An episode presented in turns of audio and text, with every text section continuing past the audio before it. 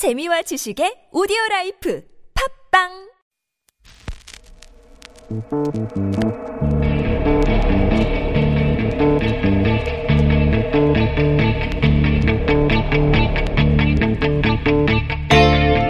안녕하세요. 뉴스공장 주말 특근 진행을 맡은 시사인 김은지입니다.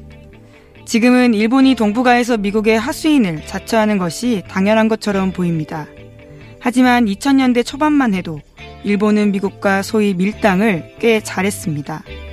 2000년대 초 미국 부시 정부의 네오콘은 일본 자위대를 분쟁 지역에 투입하려고 했었는데요. 당시 일본은 자국 내 평화 세력의 견제를 방패 삼아서 한 번도 자위대를 전투작전에 보내지 않았습니다. 게다가 비전투 파병 역시 예외적인 법을 만들어서 보내곤 했었는데요. 온난화 방지를 위한 교토 의정서나 국제형사재판소 설립에서도 일본은 미국의 뜻을 거스리면서 적절한 견제구도 날렸습니다. 또한 그 무렵 반성의 뜻을 보이면서 한국이나 이란 등 동반자 관계를 확대해서 국제사회의 선량한 일원으로 떠오를 수 있었는데요. 그래서 일본의 극우 아베 정권의 최근 퇴행적 외교는 스스로 쌓아 올린 업적을 무너뜨리는 일이나 다름없습니다. 극우, 전범 세력의 이익을 위해서 국익을 버리는 셈인데요. 이런 일본을 보고 있으면 피해자인 우리 시민사회는 일본 전범 구구 세력과 싸워야지 일본 전체를 적으로 만들지 말자 이렇게 외치고 있습니다. 극우화된 정치의 최대 피해자는 일본 시민이다 라는 건데요. 이런 성숙한 반일 운동의 목소리들이 일본 사회의 각성에도 분명히 도움될 거라고 믿으면서 주말 뉴스 공장 시작하겠습니다.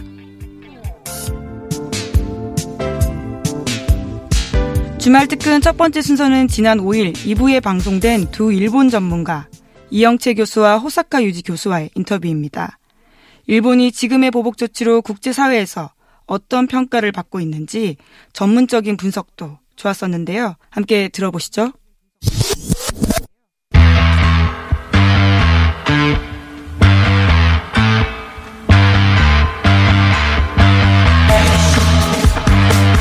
지난 금요일 일본 정부가 어, 우리나라를 화이트리스트에서 배제했습니다. 예, 경제 외신도 경제 어, 전쟁이 선포되었다라고 표현하고 있는데 이 문제 한일 관계에 관한 전문가로 한국에서 활동하고 계신 호사카 유지 교수님 모셨고 예, 안녕하십니까? 안녕하십니까?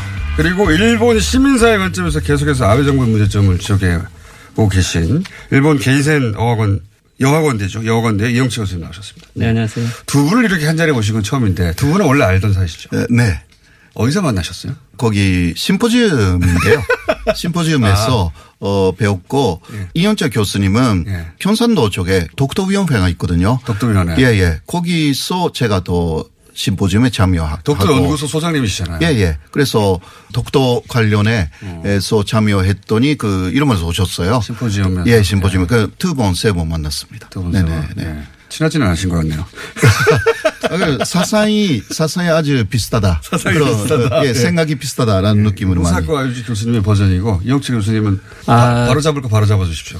뭐 그렇죠. 일본 분들이 이 독도 문제를 이야기하기 쉽지 않잖아요. 그리고 또 귀화하셔서 한국에서 네. 어, 일본이 이름으로 이 독도 영토 문제를 전 세계에 이렇게 발신하시는 거 음, 이런 부분들은 중요하고 특히 일본 사람들이 일본인들 스스로는 어떻게 보면 같은 역사관을 갖다고 가지고 있다고 생각을 하는데 네. 오히려 호사카 유지 같은 교수님이 일본인들에서도 다른 의견이 있고 목소리가 있다는 것을 공유시키는 것은 한국에도 의미가 있지만 일본이나 전 세계 다른 일본인들에게 많은 의미가 있어요. 그래서 아주 예, 중요한 역할을 하고 계십니다. 아주 중요한 역할을 하고 계시죠. 자, 이렇게 두 분을 어렵게 한 자리에 모신 것은 일본이 지금 ARP 무대에서도 확인됐지만 모든 종류의 외교 채널을 다, 어, 막고 있어요. 막고 네. 있다기보다는 응하지 않고 있습니다. 보통은 위에서는 시끄러워도 외교 채널로는 보통 만나가지고 어떻게 해결을 해 보려고 하는 게 외교의 역할이고 그동안에 어, 당연한 문제 해결 방식이었는데 어느 나라나 그렇죠. 그렇죠. 일본은 지금 공식적 비공식적으로 외교 채널도 다 거부하고 있거든요. 이게 일본의 외교 방식입니까? 그건 아니지 않습니까? 그건 아니죠. 절대. 네. 일본은 외교를 잘하는 나라로 네. 소문난 나라인데 이번에 아베 정권의 현 때는 거기서 완전히 벗어났기 때문에요. 그렇죠. 그리고 또 유독 한국에 대해서만 이런 식으로 한다라는 것 자체가 있을 수가 없는 내용인데 여기에 대해서 하나 힌트가 되는 것은 국회 의사록을 제가 가끔 보는데요. 아, 일본 거기에 예, 예, 예산위원회 참여원의 예산위원회 올해 예. 2월 4일 에 예, 이러한 내용이 나와 있습니다. 이것은 그 어, 오노데라라는 그 현재 자민당 안보조사 회장의 말인데요. 실세 중에 한 사람. 예, 예. 그 이런 것입니다. 어, 문 정권에 있어서 아주 안 좋은 현실은 현재 일본과의 관계에 에 있어서 서울은 전체적으로 높은 위치에 있는 것이 아니다라는 것입니다. 호주로부터 싱가포르까지 아시아의 거의 모든 정부는 현재 한일 관계의 악화의 주된 요인은 한국에 있다고 어. 보고 있습니다. 어. 그래서 이러한 국제 여론에 호소하여서 어 현재 지금 한국에는 무시로 어, 사실에 입각한 냉정한 항의 그리고 한국이 말하는 모든 문제에 있어서는 존중하게 무시를 하는 것이 중요하다. 정중하게 무시하는 게 중요하다. 예, 네. 이 이야기를요. 2월 10일 오노데라 씨는 저번에도 여기서 한번 이야기했습니다. 근데 그걸 2월에도 했었군요. 예, 2월에 먼저 이 이야기를 하고 쭉 이것이 자민당 안에서 논의가 돼가지고 6월 10일에 또 완전히 공표해가지고 그 다음에 그 G20에서 어, 문재인 대통령의 그 정상회담 제안을, 어, 제안을 거부하고 계속 완전한 무시 로 들어간 거죠. 어, 그러니까 일본이 이렇게 어, 우리 그 외교적 노력들을 다 무시하는 건 이미 2월부터 정해진 방향이었고 네, 정중하게 네. 무시하겠다. 네, 예. 일본의 지금 이 우익 정치인들의 상황 인식은 어, 문재인 정부가 그 주변 모든 나라로부터 다 무시당하고 있다. 네네. 문재인 정부는 이해를 못 받고 있으니까 우리도 무시하자 이런 식인 거예요. 예, 네. 그것도 상당히 왜곡된 정보를 왜곡됐죠. 어, 그 인용한 것이고요. 어, 그거는 그 처음 미국 NSC의 일본 조선 부장 현재는 싱크탕크에 있는 마이켈 그린라는 사람이 에, 한국의 신문인 중앙일보의 용어판에 1월 21일에 기고한 내용 속에 에, 아직 아시아의 거의 모든 나라가 한국이 나쁘다고 보고 있다. 이런 음. 것을 그 일부러 인용하면서 어 무시 정책을 사실 그 만드는 주도적인 역할을 한 것이 아닌가 그렇게 보여집니다. 일본 정부가 한국과 외교 채널로 더 이상 대화하지 않겠다고 하는 건 이미 오래전 음. 이야기다. 거기에 좀 추가를 하면요. 네. 저는 일본이 지금 이게 자신감이 없기 때문에 이 협상을 거부하고 있다고 봐요. 자신감이 없다. 또 하나는 불협화음이 불협화음이 너무 많아요. 아, 내부에서도? 그렇죠. 그래서 음. 이것은 지금 수상이 관저에서 가이드란을 정한 거고 음. 일체 외부에 응하지 말라는 것은 어, 정보라든가 이것 의견들이 맞지 않아서 어. 어, 세코 경제통상상이 맨 처음에 강제징용이라고 해버렸잖아요. 네. 그렇죠. 그 이후로 모든 문제가 틀어진 거죠. 그렇죠. 그리고 국제회의에 나가면 지지를 못 받아요. 근데 여기서 국제회의에서 응하게 된다는 것은 한국의 논리에 빠진다고 생각을 하는 어, 거고. ARF 같은 데서 그렇죠. 말을 안 하는 게 예. 자기들 논리가 빈약하고 허접하니까 그렇죠. 대응을 하지 않는 거군요. 맞는 거. 네. 그리고 예. 제가 만난 음. 모든 어 일본 의원들이라든지 토론자들은 외무상이 적어준 또는 자기 당내에서 적어준 가이드라인을 가지고 와서 그것밖에 이야기를 하지 않아요. 어 국제회의에서도 지지를 못 받는 걸 알고 있기 때문에 오히려 국제에서 지지를 받고 있다고 국내에다 이야기를 하는 거고 그리고 음. 이거 교섭에 응하지 않아야만 어 여러 가지 일본 정부의 지금 아베 수상 의견대로 밀어붙일 수가 있겠죠. 시끄럽고 그러면 안 되니까. 단결을 해라라는 음. 어떤 가이드라인이죠. 음. 아니 AR 편에서 일본이 지지를 못 받았지 않습니까? 그렇죠. 전혀. 네. 근데 이제 아시아에서 보면 일본 그 외무성에서 했던 그 외무성 장관이 했던 발언은 굉장히 모욕적인 발언이에요. 그렇죠. 아시아 다른 나라들은 우리가 별로 중요하게 취급하지 않았어 이런 얘기거든요. 이번에 이 ARF 회의는 어, 한국에는 아주 중요하고 네. 또 어, 일본 외교에서는 아주 심각한 상황이에요. 왜 그러냐면 어, 거기서 중국하고 싱가포르 이야기를 했잖아요. 네. 유일하게 아시아에서 목소리를 두 국가가 냈는데 네. 다른 나라들을 대변한 거죠. 일본의 전후 외교는 그래도 침략 전쟁에 대해서 많은 반성을 하고 경제 협력을 하고 아주 좋은 이미지를 구축해 왔어요. 동아시아에서는 동아시아에서는. 네. 그런데 아시아. 그 중에서도 가장 경쟁력이 있다는 한국이라는 나라가 일본하고 동등하게 되려고 하는데 네. 이 나라에 대해서 이렇게 목을 조여버린다면 네. 다른 나라들은 직설을 하지 말라는 소리는 마찬가지고. 그러니까 예, 예. 한국이 음. 그 일본하고 대등해지려고 해 그거를 밟아버리는 걸로 보이거든요. 음, 그렇죠. 그러니까 다른 아시아 국가에서는 한국도 그렇죠. 저러는데 그럼 우리는 아무 말 하지 말라는 얘기는 하고 울컥한 거예요 이게. 그렇죠. 그리고 네. 그렇게 아시아를 중시한다고 하면서 백색 국가, 아시아 국가 하나도 없었고 유일하게 있는 한국을 여기서 배제시키려고 한다는 소리는 모든 아시아에 다시 일본은 그러면 식민지의 제국지 의식이 하나도 바뀌지 않는 모습의 네. 외교를 그대로 보여줬고 자기들은 타라 입구라고 하는 거구나. 그렇죠. 예. 이게 그러니까 이게 일본 시민들이라든 일본 국민들에게는 이걸 아주 심각하게 생각해야 되는 게 일본은 아시아와 친밀 관계를 해왔다고 많은 외교를 했다고 일본 사람들 알고 왔는데 지금 아베 정권 시기 6년간에 지금까지 싸운 60년의 역사를 다 잃어버리고 있는 거거든요. 네, 그렇죠. 신뢰 관계를. 네, 네, 네. 그래서 저희들은 어떻게 보면 아시아에 먼저 ARF를 통한 아시아에 좀 더 많은 정보를 제공해야 되고 또 음. 그러면 아시아 의 이 반응을 어, 라틴 아메리카라든가 또는 아프리카 국가들도 똑같이 식민지 경험으로서 음. 아 제국주의 의식이 하나도 바뀌지 않는 어, 이런 국가들 이게 WTO에 큰 영향을 미치겠죠. 세계적인 여교전을 해야 될 타임이라고 이제 보시는 거죠. 그렇죠. 네. 일본 내에서는 그럼 오노데라 같은 일본 네. 회의에 속하는 그 어, 자민당 의원들이 완전히 반대를 말하고 있어가지고 반대로. 자민당 내에서 이상한 전쟁을 그러니까 무시를 해야 된다. 음. 그런 식으로 그 할 수 있는 하나의 크저를 지금 그 아베 정권이 만들어 놓은 거죠. 네. 언론도 어, 그런 식으로 해서 통제해 나가면서요. TV는 완전히 그 일본 정부 홍보 방송인 것 같아요. 테레비는 완전히 NHK부터 시작을 해서 네. 이것은 아베 측근들이 거의 장악하고 있기 때문에 TV는요? 테레비는 자주 규제가 이미 돼버렸고요. 어. 우리나라 같은 어떻게 보면 테레비 조선처럼 모든 상업화 돼버리잖아요. 모든 TV의 정표화가 이루어졌어요. 그래서 예를 들면 아베 정권을 비판하는 논조는 한 명도 없고 네. 거의 다 모든 패널이 다 똑같은 일관된 논리를 이야기하잖아요. 그러니까 패널들이 다 일본 정부 홍보하고 있어요. 그래서 이건 미디어가 그렇죠. 미디어가 아니죠. 그런데 이제 신문은 조금 자유로운 게 상케이나 요미우리 신문은 보수 계열 입장으로 아베 정권을 지지하지만 니케이, 아사히, 도쿄신문, 마인치 이분들은 실질적으로 일본 경제 현황을 알죠. 일본은 지금 어, 유일하게 한국과 미국만 가지고 이게 흑자 나라이고 네. 이제 미국은 관세 정책을 해서 흑자를 줄일 거고 네. 그리고 나서 한국이 유일하게 흑자를 가지고 일본에 내어온 거잖아요. 그렇죠. 그런데 그것을 죽이고 있단 말이죠. 근데 일본은 지금 경기가 엄청 나빠요. 일본은 네. 지금 그러네요. 도쿄의 모든 부동산들이 팔려가고 있고 이제 음. 앞으로 오사카로 움직일 거란 말이죠. 그러면 아, 도쿄 경제도 나빠져요. 그런데 네. 여기에서 한국에 제재를 한다는 소리는 자살행위라고 그 경제를 일본에서 경제를 하는 또 재계에서는 다른 목소리가 나오기 시작한 거 아닙니까? 그죠? 그렇죠. 일본 내에서도. 예. 계속 말씀하셨는데 일본 회의가 지금 아베 정부의 어, 뒷받침을 해준 뒷배어 같은 역할을 하는 곳이잖아요. 그렇죠. 일본 극우의 총본사인데 일본 회의는 지금 이 상황을 어떻게 보고 있습니까?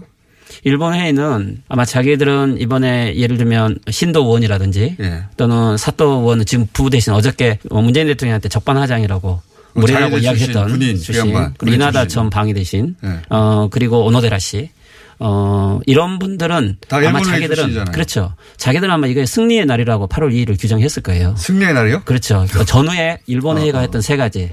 하나가 연호를 확, 어, 다시 회복시켰다. 네. 그러니까 두 번째가 2015년 안보법제를 연호를 다시 회복했다는 그렇죠. 게 일본의 출발 아닙니까? 그걸 잠깐 설명해 주세요. 연호. 연호 라는 것은 전전에 네. 이 천황마다 이 연호가 있죠. 그렇죠. 근데 이것이 전후에 미국 GHQ가 금지를 시켰는데 네. 56년부터 맨 처음에 했던 일본의 첫 일은 이 천황 황실의 연호를 회복시키겠다는 운동을 했고. 그게 출발이거든요. 그래서 66년 때 이게 법으로 제정이 되니까 이게 첫 승리고 이게 첫 어, 풀뿌리 어, 우익 운동의 승리였다. 두 번째는 이게 2015년 안보법제 아. 어, 헌법 구조에 있는 상태에서 집단적 자유권을 인정시켰다. 이것은 그러니까요. 있을 수 없는 위헌 행위지만 이것을 전국의 대중적인 즉 어, 지방 의원과 국회의원을 가지고 성공시켰다는 거죠. 자유대를 파병할 수 있는 근거를 만들 이제 마지막 남은 건 헌법인데 근데 그 중에서 이번 한국의 8월 2일 이 규제 조치에 대해서 네. 어, 이것이 일본 내각의 강경파들이 주도를 해서 수상이 이것을 인정하게 만들었다. 내각이 인정하게 만들었다는 것 자체는 여하튼 한국에 자기들은 본때를 보여줬다는 거고. 그, 그 일본 회의는 실제로 자기들의 승리를 보는 거예요? 자기들 내임적으로는 이것을 승리로 보겠죠. 유일하게 생각해 보면은 일본의 시민사회가 아시아 유일하게 친구를 가지고 있는 한국의 시민사회인데 이것을 다 끊어내면서까지 우익들이 하려고 하는 것이 무엇이냐. 즉 이것은 많은 것을 잃어버린 거죠. 네. 승리가 아니고 일본 사회가 승리가 아니죠. 그렇죠. 네, 패배하는 그렇죠. 날인데 음. 그것을 어 그들은 자기들의 역사관으로 정당화하는 날이 돼버린 거죠. 계속 회귀해 가는 거죠. 45년 이전에 네, 일본 돌아가고 있는 거죠 지금. 늘 만들고 그것이 용감스러운 그 대일본 제국이었기 때문에 네. 거기에 대한 현실을 현실화시키려고 음. 하는 사람들이 일본 해위고 해전 이전에 일본으로 되돌아가려는 거 아닙니까? 예, 그러니까 그때는 그 실제로 그렇게 말하죠. 예, 네. 조선은 또 식민지였기 때문에 네. 에, 지금 식민지처럼 어, 만들어지지 않으면 안 된다. 이런 이상한 생각을 실제로 갖고 있는 그 관심 집단들이 에, 바로 일본의 중심에 에, 자리 잡고 있다. 그러니까 그때는 네. 칙소리도 못했던 그 한국이 지금 네. 엄청나게 큰 목소리를 내니까 이것 자체를 용납할 수 없는 게 현재 일본의 중심이고 또 일본 회의. 근데 일본 회의에 소속인 의원들이 이제 아까 그 의사록에서도 말하셨지만 그 한국에 대한 인식이 완전히 왜곡돼 있잖아요. 그렇죠. 한국 정부가 주변 모든 나라로부터 무시당하고 있다. 이거 도대체 어떤 어디서 나오는 정보입니까 이런 게? 우리 뭐. 보수 매체 조선일보, 동, 중앙일보, 동아일보 이런 데서 음. 얻는 거예요 그런 정보를? 여기서는 그 중앙일보 용어판에 나와 있는 기사를 인용하여서 네. 그것을 비판하지 않고 그대로 네. 어 그러니까 어 한국은 아시아에서 비판받고 있다. 네. 그러니까 우리는 어, 아시아에서 비판받고 있는 한국에 대해서 전산적으로 대할 필요가 없다. 음. 이런 식으로 어 해서 무시 정책을 만들어냈다고 에, 심각한 부분은 그 일본 국회에서, 국회에서? 어, 조선일보가 인용됐다라는 부분인데요. 그러나 어, 조선일보의 댓글이 있잖아요. 네. 그러니까 조선일보의 댓글을 그 일본어로 번역해서 기사화시켜서 네네네. 많이 보냈지 않습니까? 네. 어, 그것을 그 입헌 민주당의 에, 백칭훈이라는 국회의원이 있어요. 네. 이분은 그 네. 현재 극적 일본으로 해가지고 어 입헌 민주당의 국회의원이 됐는데 이분은 일본 조선일보 그러니까 일본의. 일본판 조선일보의 사장이에요. 원래. 아. 예, 사장이었는데 그러니까 계속 그 일본판 조선일보를 읽는 분이잖아요. 아. 어, 또 혹시 만드시는 분이 아닌가 옛날에는 모르겠는데 아. 이런 식으로 어 그러니까 댓글을 소개했어요. 국회에서요. 이것 이것은 역시 지난해 12월 4일이에요. 네. 4일에 일본의 그 외교 방위 위원회에서요. 이런 식으로 댓글을 어, 한국 정부는 비열하고 비열하다. 예, 예. 네. 그 댓글에 찬성 219 반대는 11 이렇게 붙었다. 그러니까 이런 식으로 그러니까 아그 한국 내에서 문재인 정권에 대한 반대가 엄청나게 많다는 식으로 음. 또 일본 국회에서 소개하고 있다라는 이러한 예예 예. 상당히 좀 심각하다고 볼 수밖에 그러면 일본 이런 그, 그 극우 정치인들이 지난 7월 1일에 수출 규제를 때렸을 때는 한국에서 어떤 일을 벌어질 거라고 기대한 겁니까? 그 일본의 조치에 대해서 한국이 패닉 상태에 빠질 거라고 본 거죠. 그리고 또 경우에 따라서 한국 여론이 갈릴 거라고 본 거고. 후지 TV에 논설을 위원이 TV에 나가가지고 아마도 여당 안에서 어 문재인에 대한 반대가 일어날 것이다. 아, 이렇게까지 이야기를 했고. 바보 같은 상황이시죠. 예. 그러니까 어, 오히려 문재인 정권에 대한 반대 여론이 굉장히 크게 돼가지고 박근혜 대통령을 탄핵했듯이 아. 문재인 정권에 대해서도 탄핵 움직임이, 움직임이 일어날 것이다. 한국 국민들이. 일본의 수출 규제가 있는 걸 보고 네네네. 한국 국민들이 촛불을 들고 일어나서 네, 문재인 네. 정부를 탄핵하려고 할 예, 것이다. 예. 그런 그 시나리오 같은 것이 정확하게 이르을 수가 있거든요. 네. 어, 그쪽에서 계속 이야기를 했던 것은 후지 테레비나 상케에서는 후지 테레비 그렇게 이야기한 거죠.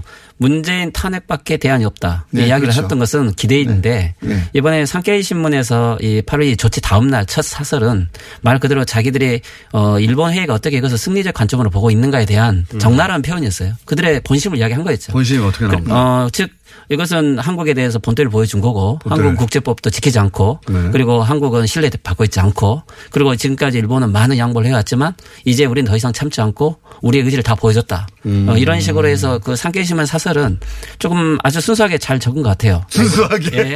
본심을 드러냈어요.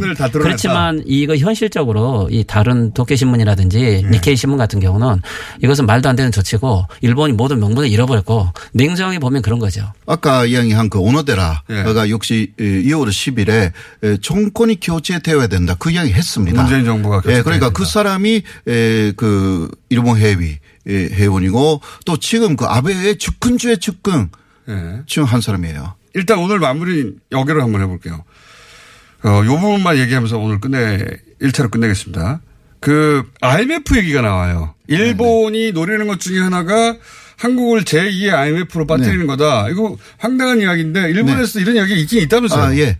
그러니까 지난해 그 10월에 어, 대법원의 판결이 확정된 이후에요. 네. 여러 사람들이 이야기한 것은 그 한국은행이 국제적인 신용도가 낮기 때문에 네. 일본은행에서 많은 보증서를 써준다고 합니다. 일본의 주장입니다. 이게 예, 이거는 일본 주장이고요. 네. 제가 어제 확인했더니 그런 신용장의 한국의 신용장에 일본 은행이 보증서를 쓰는 것을 옛날에는 80%까지 했대요. 네. 그러나 요새는 1%밖에 없다고 합니다. 1%. 옛날 옛, 생각하고 그러니까 있는 옛날에 생각을 갖고 있는 네. 일본 해외 같은 그런 데서 아마 만든 정보라고 생각해요. 네. 그래서 이 실제 IMF 때 예. 일본에서 단기 회체를 연장 그렇죠. 안 해줘가지고 IMF 전체가 일본 때문에 벌어진 건 아니지만 소위 이제 트리거라고 하죠. 방아쇠를 그렇죠. 일본에 당겼다고 하죠. 그때. 네. 그래서 그럼 보증서를 일본에 소지지 않으면 다시 IMF로 들어갈 것이다. 이게 그 다음에 금융 포복을 하겠다. 이러한 음. 이야기가 많이 나왔는데. 일본 국외 발상이 예, 그게? 지금 음. 그 실제적으로는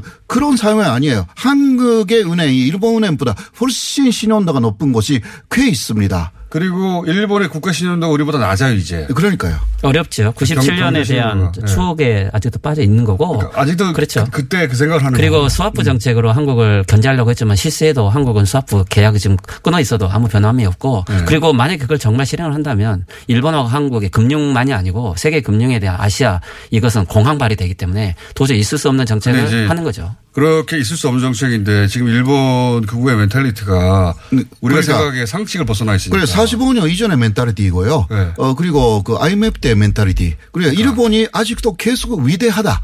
라는 것을 그 망상으로 갖고 있기 때문에 네. 한국이 모든 게 힘이 없다. 살짝 그러니까 쳐버리면 한국이 넘어갈 거다. 예, 때리면, 때리면. 그렇할 것이다. 이러한 생각으로 이번에 보복 조치에 나서고 결정한 거 아닙니까? 예. 그리고 금방 손을 들을 것이다 한국이.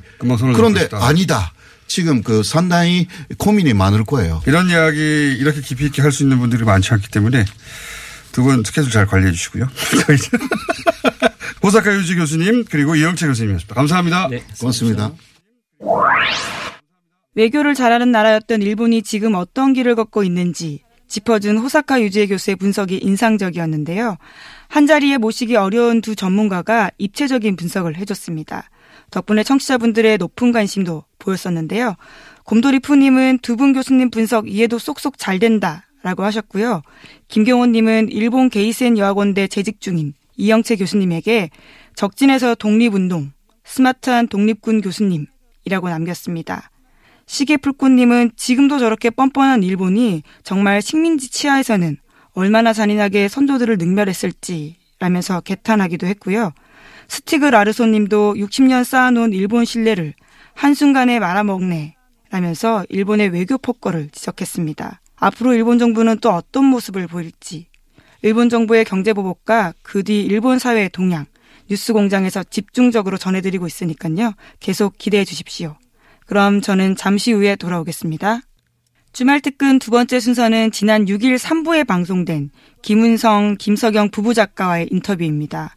일본 최대 예술축제인 아이치 트리엔날레에 초청받아 평화의 소녀상을 전시했던 두 작가인데요. 이 두 사람은 일본 정부의 압박으로 전시 나흘 만에 작품이 철거되는 일을 겪었습니다. 황당함을 넘어서 분노하게 되는 인터뷰. 지금 함께 들어보시죠.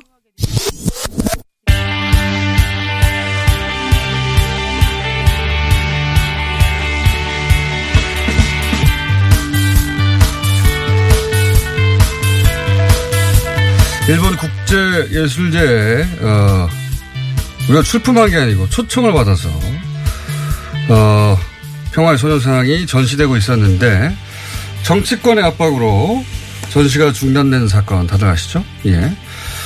어, 두 분의 작가를 직접 모셨습니다. 김은성, 김석현 작가님 나오셨습니다. 안녕하십니까? 네, 네 반갑습니다. 반갑습니다. 부부 작가라는 걸 알려드리고요.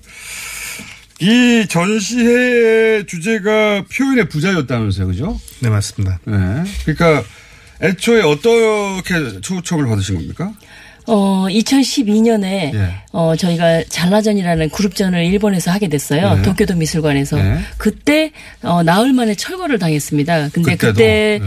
출품된 작품은 20cm 정도의 네. 크기의 작은 소녀상이었어요. 아, 가지고 나오신. 아, 요거보다는 예. 조금 큰 겁니다. 큰 겁니까? 네, 그 브론즈로 된 건데 네. 그게 어 나흘 만에 철거를 당했는데 저희가 그때 모르고 있었어요. 철거를 당할 당시에. 어. 그러니까 저희를 저희하고 같이 했던 그룹 통보도 하지 않고 네. 철거를 해버린 거군요. 네, 그러니까 그룹전 자체의 문제도 있고요. 그룹전을 네. 기획한 분들 그리고 미술관의 문제도 있고 음. 어 그리고 한국인 미술 단체의 문제도 있고 네. 그랬습니다. 여러 가지 복합적인 문제가 네. 있어서 철거됐는데. 그것 때문에 예 저희가 초청을 받게 된 겁니다. 오히려 2015년에 음, 그게 바로 표현의 부재를 그렇죠. 증명하는 사례인데 이런 일은 없어야 되겠다고 주제를 그걸로 삼은 거네요. 네, 네 맞습니다. 네. 유카 오카모토 상이 네. 예 저희를 기획 그러니까 저희 표현의 부자유전을 기획하면서 음. 저희를 초대하게 된 거고 살아있는 사례로 네. 그런 일은 없어야 된다며 전시를 했더니 음. 그보다 더한 일이 벌어진대요. 그렇죠. 네. 초대를 2015년에 전시를 도쿄에서 했었어요. 그래서 네. 정상적으로 갤러리에서 끝냈고 그걸 보고 어 1년 전에 어 츠다 총 감독에게 네. 어 NHK 기자분이 초, 어 우리를 초청하면 좋겠다라고 얘기를 꺼낸 거예요. 네. 그래서 표현의 부자유전이 기획되고 음. 초청받은 겁니다. 그러니까 표현의 부자유를 실증한 사례로 그 전시에 더 이상 그런 일은 없어야 되겠다라고 기획을 했는데 음. 그거보다 더 심한 더 짧은 기간 내에 철거되는 음. 일이 벌어져서 표현의 부자유가 일본에 없다는 거를 증명해 버리는 확인이 된 거죠. 예. 오, 그러면 이게 이제 그 관방 장관이 나고야 시장한테 사실상 지시하고 나고야 시장이 아이치현 지사한테 지사해서 그렇게 벌어진 일인 거죠. 음. 순차는 좀 다릅니다. 이게 나고야 그래? 시장이 전시 2일차에 어, 정오 12시에 와가지고 네. 목적하에 온 것 같습니다. 그러니까 정확하게. 예, 그러니까 다른 뭐 작품들을 이렇게 감상하고 오는 게 아니고 네. 딱 찍어서 아 거기로 와서 예, 딱 와가지고 평화의 소녀상을 보면서 아, 이 부분에 대해서 문제가 있다. 어. 그래서 한 시쯤에 이제 자기가 요 부분들에 대해서 기자회견을 하면서 네. 어, 이 표현과 부자유전은 중지가 돼야 되겠다. 중지가 돼야 된다. 그래서 이 부분들에 대해서 이제 기자회견을 하면서 했고 그걸 받아가지고 이제 스가 가 이제 예. 그 이후에 이제 그 예산을 예, 예산을 이제 어, 줄여야겠다. 손우가 실제로 어떤지 모르겠지만 하여튼 언론에 드러나기로는 그렇게. 맞습니다. 예. 그러니까 나고야 시장이 먼저 문제 삼고 그렇습니다. 관방 장관이 나중에 얘기한 것으로. 근데 그 와중에 사실은 이제 그 어, 일본의 우익들이 이제 SNS로 모여가지고 네. 어 이제 또 그런 활동을 준비했던 실제로는 거꾸로 했을 거예요. 관방장관이 네. 나고야 시장한테 연락하고 나고야 시장이 네. 아이치현 지사한테 지시하고 네. 왜냐하면 아이치현 지사가 나와서 그 다음날 자백 비슷한 걸 했잖아요. 맞습니다. 네. 압력을 받아서 그렇게 한 거라고. 그 이제 나고야 시장하고 아이치현 지사하고는 상당히 그 사이가 안 좋습니다. 같은 아, 자민당인데 사이가 안 좋아가지고 다른 반응이 나오지 않을까 기대를 했었는데 네. 이제 스가 관방 장관이 하면서 사실은 이 부분들에 대해서 아이치현 지사도 네. 어, 치다라고 하는 미술 감독하고 해서 결정을 내린 거죠. 어, 그러니까 거부할 수 없는 힘이라고 생각한 거겠죠. 네, 네. 맞습니다. 음, 근데 그거를 예산 가지고 이제 압박을 했다는 음. 것이고 네. 그러자 이 전시회를 했던 사람들도 더 이상 막아낼 수 있는 힘이 아니다 생각해서 막아버린 거죠 지금. 맞습니다. 전시회 공간으로 들어가는 칸을 막아버렸다면서요? 예, 출입구를 완전히 막았습니다. 그래서 아마 오늘부터는 대자보가 거기 네. 붙이, 그러니까 붙어질 예정에 그 있습니다. 전시 공간이 쭈루루룩 있는데 글로 네. 들어가는 골목을 칸으로 막아버린 거죠? 네. 야, 무식하네요. 아, 처음부터 무식했습니다. 그러니까 처음에 저희를 초대해 놓고 거기에 쓰여져 있는 네, 포스터 같은 게 쓰여져 있었어요. 네. 사진은 찍되 SNS에 올리지 마세요. 라는 것이 다른 전시장에는 없었는데 저희 전시장 앞에만 그게 커다랗게 쓰여져 있었어요. 처음부터 표현의 부자유구만요. 네. 그래서 그것에 대한 문제 제기를 저희가 했었는데 그런 결국 이렇게 된 겁니다. 이게 혹시 일본은 전부 다 표현에 예, 일본은 표현에 부자고 있다는 것을 보여주기 위해서 관방장관까지 다 같이 포함된 거대한 퍼포먼스를 한 거 아니에요? 어. 이 사람 예술 행위 한 거 아닙니까 혹시? 야, 모르죠. 그 정도로 느껴지는데. 추나 총 감독이 저널리스트라고 하더라고요. 그리고 인권에 대해서도 많이 생각하고 그 다음에 뭐뭐 뭐, 그러니까 핵, 핵 문제에서도 많이 네. 생각하고 인종 문제에 대해서 많이 생각해서 정말 지켜줄 줄 알았는데 결국은 커다 커다란 퍼포먼스지도 모르겠다는 생각을 지금 오늘 하게 됩니다. 그분의 기획 작품이 아닐까. 참. 근데 이게 그들의 뜻과는 정반대, 의도와는 정반대로 그 일본 사회에서도 대단한 반향을 일으키고 있다면서요. 그러니까 반향이라 하면 긍정적인 반향이 아니라 이대로 가만히 있어서는 안 되겠다고 하는 그런 움직임을 일본 예술인들 사이에서 끌어내고 있다면서요. 예술인뿐만이 아니고 일, 네. 반 시민들도 굉장히 네. 이제 어 문제 제기를 많이 하고 있는 살아있는 사례를 본 거 아닙니까? 완전. 그렇죠. 근데 일본 그 전시장을 가다 보면은 어 전시장 상황이 굉장히 그 성숙한 모습이 보입니다. 일본 문화적으로 깊이가 있었어요. 맞습니다. 네, 그거 인정해야 됩니다. 예. 예. 그거하고는 별개로. 예. 예. 그래서 뭐 나이 드신 분부터 어린 아이까지 굉장히 작품 하나 하나를 소중하게 세심하게 음. 아주 성숙도 있게 이렇게 지켜보고 있거든요.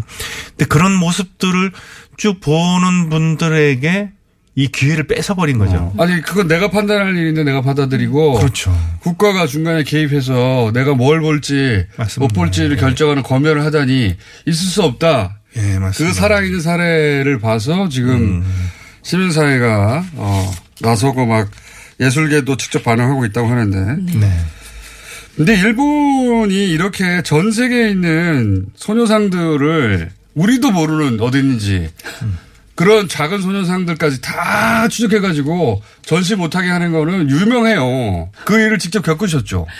네, 어, 그니까 일단 소문으로 들은 게 독일의 수용소에, 네. 어, 한 수용소에 있는 작은 10cm 소녀상을 10cm? 철거, 어, 예, 항의, 항의해서 철거를 당했다는 어, 소문을 들었고요. 소문이 아니라 실제입니다, 이게. 네. 라벤스브리크라고. 어, 네. 그리고 저희가 도르트문트에서 2개월 전에 전시를 네. 했었거든요. 네. 3일밖에 전시를 안 했습니다. 교회 네. 날 행사에 해서 그러니까 저희를 초청해 주셨는데, 어, 탄광 박물관에서 저희가 네. 전시를 했는데 3일 동안 전시하고 끝나는 날, 네.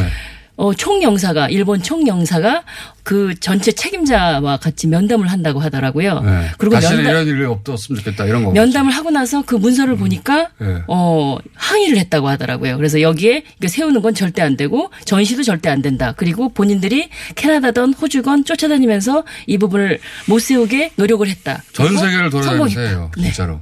그래서 그 얘기를 어, 직접 어, 들을 수가 있었던 거죠. 일본의 음. 아베 정부는 진짜 진짜 야만적입니다. 음. 그러니까 듀셀도르프의 그 총영사가 어, 이제 고백을 한 거죠. 전 아. 세계 평화의 소녀상을 세우는 것을 모두 다 방해를 해서 성공을 음. 했다. 실제 미국 작년에 미국에 부임한 어, 주미 그 일본 대사가 부임하기 전에 일본에서 기자회견을 했을 때 그 말하고 갔어요. 내가 미국에 있는 모든 소련상들을 다 없애버리겠다고. 맞습니다. 예. 네. 그, 그런 나라입니다. 지금 아베, 아베 정부가 그런 정부예요. 거기서 지금 가장 최근에 어, 당한 두 분이고 이분들 덕분에 그동안은 잘 몰랐거든요. 일본인들 잘 몰라요. 일본 국민들이. 근데 아베 정부가 이러고 있다는 게 들킨 거죠. 맞습니다. 예. 네. 본의 아니게 큰 역할을 하셨습니다. 예. 본의일 수도 있고요. 본의 아닐 수도 있고 그렇습니다.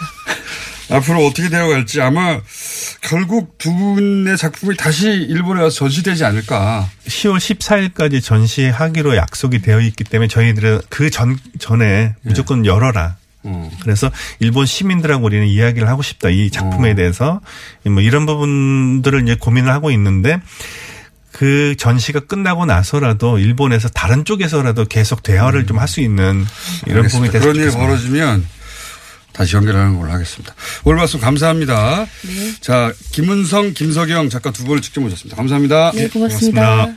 고맙습니다.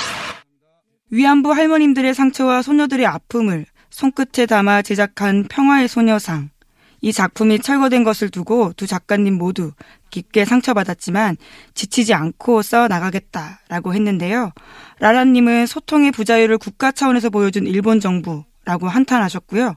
현방님은 건드리지 말아야 할 것을 건드렸네. 이럴수록 세계 여론은 일본 편이 아닌 한국 편이라고 남겨주셨습니다. 맞습니다. 예술까지 검열하는 일본 정부의 구구적인 행태가 과연 언제까지 통할 수 있을지 뉴스 공장이 계속 감시하겠습니다. 주말 특급 마지막 순서는 지난 8일 2부에 방송된 KBS 시사교양 프로그램 지식채집 프로젝트 배짱이 고경민 PD님과의 인터뷰인데요.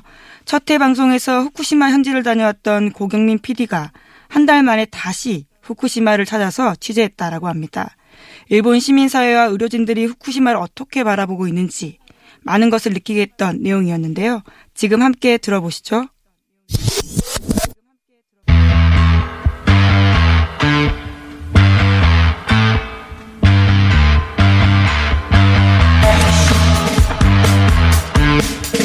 원전 폭발 8년 후쿠시마는 안전한가? 네.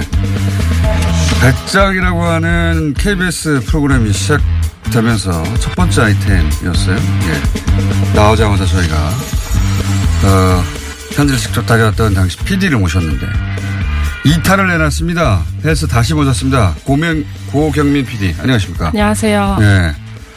또 다녀오셨네요? 네, 또 다녀왔습니다.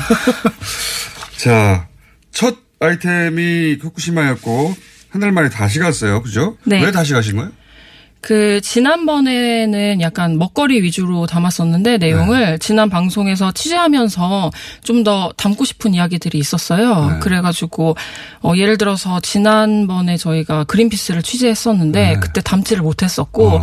또 취재 과정에서 뭐 이런 산 이야기나 환경 문제 이야기를 하면서 방사선 인체에 미치는 영향 이런 네. 것들도 더 담고 싶어서 그때 담았습니다. 이제 첫 번째 방송에서는 충격적이었던 게 비주얼 자체가 충격적이었어요. 모란 쪽에 그 방사능에 오염된 흙들이 잔뜩 쌓여 있는데 그게 무슨 나무로 된 박스에 들어있는 게 아니라 비닐 네. 봉지에 네. 쌓여가지고 그냥 잔뜩 쌓여 있어요.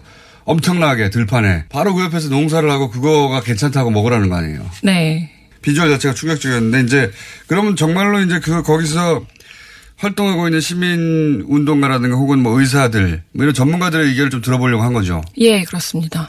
거기서 일하시는 의사분이 네. 본인이 이제 이것저것 연구하고 조사하려고 하는데 의사협회하고 그리고 일본 정부에서 검사 좀 하지 말라고 왜 검사하면 불안하니까 다른 사람들이 그게 말도 안 되는 요구잖아요. 조사하라고 거기서 지원해주고 네. 해줘야 되는데 일본 정부하고 의사 의사 협회조차 네 의사 협회에서도 일본 의사 협회조차 그만 검사하라고 라는 말을 들었다는 거 아니면 그 사람이 이걸 실토했잖아요. 네. 뭐 굉장히 충격적이었어요, 저는 사실. 네, 그리고 그분이 원래는 그러니까 네. 재난 지역 전문 의사입니다. 아. 그래서 그 전에 파키스탄도 다녀오셨고 또 태국 캄보디아에서도 그런 활동을 하셨어요. 네. 그리고 굉장히 인상적이었던 것은 그분이 지금 자기가 후쿠시마에서 일하는 것도 네. 그런 마음가짐으로 지금 일하고 계시다고 어. 하더라고요. 왜냐하면 이 방사능의 문제는 음. 나중에 10년, 15년 혹은 세대가 지나서 나오기 때문에 자기가 그때까지 일해야 된다 고 하시더라고요. 아, 그러니까 재난 지역인데. 네. 그리고 전혀 해결되지 않았는데 일본 정부에서 해결됐다고 하고 뭘 조사하려고 하지 말라고 하고. 네. 문제를 해결하려고 하는 게 아니라 들키지 않고 싶어 하는 거예요. 아베 정부는 지금. 맞습니다. 후쿠시마에 대해서. 그리고 그, 이 방사능에 오염된 흙들. 사실 갖다 버릴 데가 없거든요. 누가 받아줍니까, 이거를. 그러니까 사람 사는 집 옆에 막 쌓아놔요. 들판뿐만 아니라. 네네. 녹색, 이번에도 비닐이죠. 네, 이번에도 비닐이고요. 또 충격적인 사실은 그게 원전 지역 주변에만 있는 게 아니라 네. 정말로 후쿠시마 시는 원전에서 70km 떨어져 있거든요. 네. 70km 떨어진 그 시에도 그 당시 그 낙진이 내렸었기 때문에 네. 그때 정부에서는 아 3년만 보관하고 있어라 이러면서 재염된 그 토양을 집 옆에다 주택가에 놨었는데 저염이라는 게 무슨 특별한 화학 처리를 했을 것 같아 그게 아니라 전혀 모아놓은 거예요. 네, 전혀 아니고 그냥 흙을 네. 모아놓은 겁니다. 네. 그래서 그때 그 당시 저희가 공동진료소에 방문했을 때 그것도 의사 선생님이 보여주셨어요. 옆에 바로 옆에 네. 있어요. 일로 와보라면서. 네. 3년 있다가 어디를 가져갑니까? 네, 중간 처리장이 아직 없습니다. 다른 나라에서 받아줄 리도 없고 네. 그냥 방, 그때 오염된 흙이 고스란히 비닐에 쌓여 있어요. 납도 아니고. 가끔씩 터져서 나오면 다시 이렇게 밀어서 넣는다고 그러시더라고요. 그게 그냥 집 주변에 도심에 그냥 야 말도 안 되는 상황이에요 사실. 거기에 이제 사람들을 돌아오라고 하는 것이고. 네. 근데 이제 이 도쿄 의대 면역학 연구소인가 거기서 나온 결과가 갑상선암. 네, 그 크게 증가했다. 아, 그건 공동진료소에서 이제 의사들이 한 6천 명에서 8천 명을 직접 재기도 했고요. 네. 또 그 후쿠시마 현에서 나온 네. 자체적으로 나온 조사에서도 갑상선암이 증가했다고 하고 있습니다. 네. 그런데 굉장히 어, 몇십 배 증가했다는 거 아닙니까? 60배 정도 증가했는데 놀라운 점은 그거를 자기들도 인정은 해요. 네. 하지만 이게 방사능과 연관이 있는지는 모르겠다.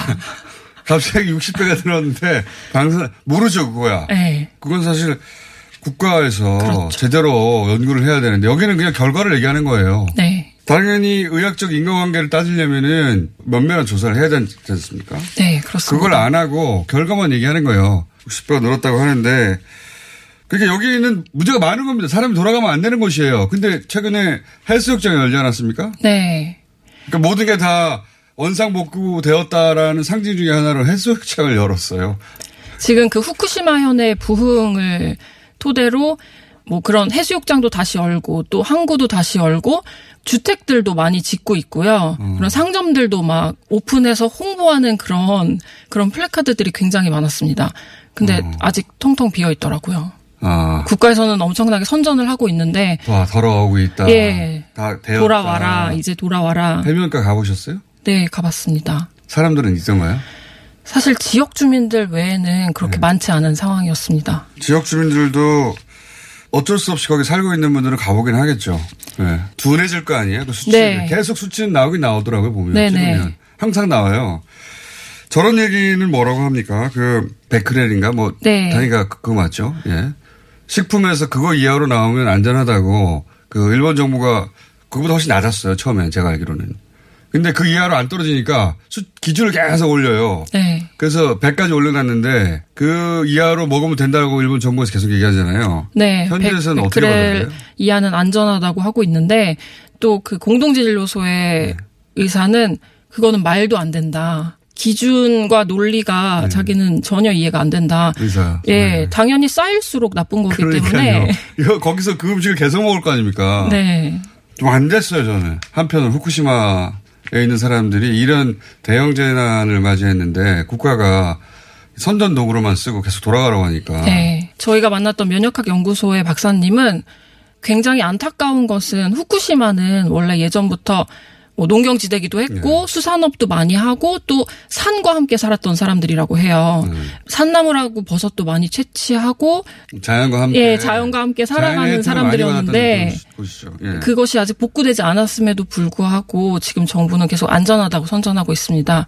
그래서 거기서 나는 버섯을 드신 분들은 내부 피폭이 많이 된 상태입니다. 아, 네. 측정해 보면 네, 특히나 버섯은 보통 농작물과는 달리 세슘을 공기 중에 있는 세슘을 굉장히 빨아들이는 성질을 갖고 있어서 어.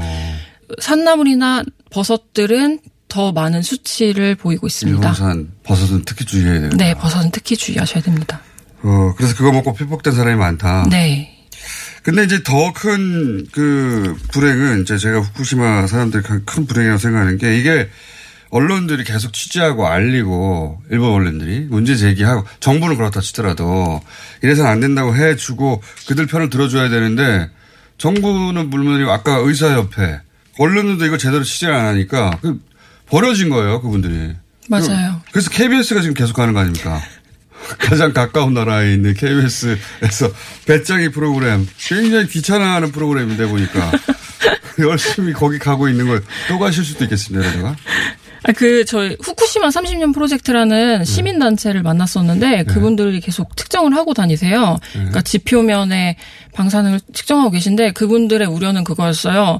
그러니까 그분들도 자기 생업을 포기하고, 음. 그 후쿠시마 문제에 뛰어든 사람들이거든요. 네. 근데 2011년 당시에 한 3개월 정도까지는 네. 사람들이 굉장히 관심이 많았대요. 그런데 이제 사람들이 관심이 다들 일상으로 돌아가려고 하는 하니까 당연히. 예. 그래서 관심이 줄어들고 또 음. 정부에서 언론을 통제하고 있는 것에 관해서 아, 스스로 그렇게 생각하죠. 네, 그렇게 통제. 생각하고 있습니다. 그러니까 의사협회도 그냥 그렇게 말했겠어. 의사 입장에서는 그렇게 말할 수 없는 직업인데, 음. 근데 이제 압력이 있었겠죠. 전방위로 압력이 있었고 의사협회도 그런 압력을 받으며 거기서 활동하는 의사한테 그만 좀 조사하라고 한다는 게 이게 말이 됩니까? 정부가 막아도 어, 당신들은 조사하는 걸 우리가 응원해야 한다고 할 의사협회가 그렇게까지 나온다는 건 언론도 마찬가지겠죠. 그래서 이제 그 후쿠시마 주민들은 KBS2를 믿어야 돼요.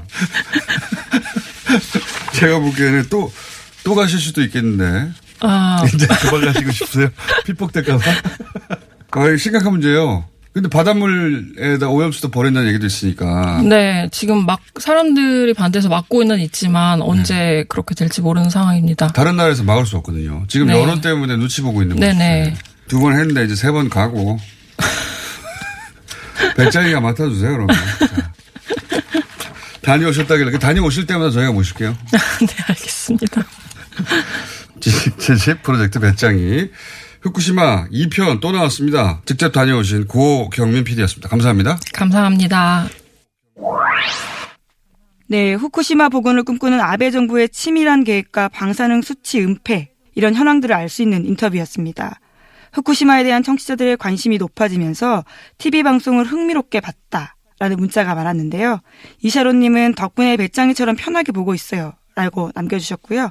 유런님은 배짱이처럼 누워있다가 방사능 수치 보고 벌떡 앉음이라고 생생한 방송 후기 남겨주셨습니다. 요즘 뉴스공장이 라디오뿐만 아니라 TV도 하는 거 다들 알고 계시죠? 고경민 PD는 이날 여전히 개선되지 않은 후쿠시마 오염토 문제와 식자재 문제도 짚었는데요. 방사능에 픽폭될 수도 있는 현지 주민들을 걱정했습니다. 송명성님은 피디님 방송을 위해서라지만 자주 가지 마세요 라고 걱정하셨고요. 로라님은 방사능의 진실이 일본에 알려지도록 뉴스공장 일본어 동시통역 도입이 시급하다 이렇게 남겨주셨습니다. 공장장의 말이 일본어 동시 통역으로 나가면 어떻게 될지 저도 좀 궁금한데요. 저 역시 뉴스공장이 일본 언론과 시민사회 곳곳에 알려지길 바라는 마음이 큽니다. 청취자분들도 적극적인 참여와 후쿠시마 관련 제보 해주시면 감사드리겠습니다. 촛불혁명으로 문재인 정부가 탄생한 건 2017년 5월입니다. 다시 생각해도 참 벅찼던 그 촛불혁명인데요. 재벌 개혁과 경제 민주화를 약속한 문재인 정부에 수많은 유권자가 큰 기대와 열망을 안고 표를 던졌습니다. 하지만 2년 3개월이 지난 지금 걱정하는 목소리가 커지고 있습니다.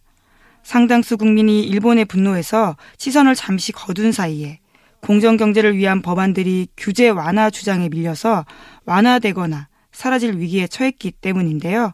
문재인 대통령은 최근에 기술과 경제에서 일본을 이기는 것이 그 길이다 이렇게 강조한 바가 있습니다. 일본 사회보다 일하기 좋고 살기 좋은 나라를 만드는 것이 궁극적인 그 길 아닐까 생각하게 되는데요. 그렇다면 촛불을 기억한다면 반일 정서에 올라타고 재벌 봐주기나 규제 완화의 목매는 주장에 휘둘려서는 안 된다라는 생각도 해보게 됩니다. 뉴스공장 주말 특근 오늘 준비한 순서는 여기까지고요. 저는 다음 주에 다시 찾아오겠습니다. 안녕.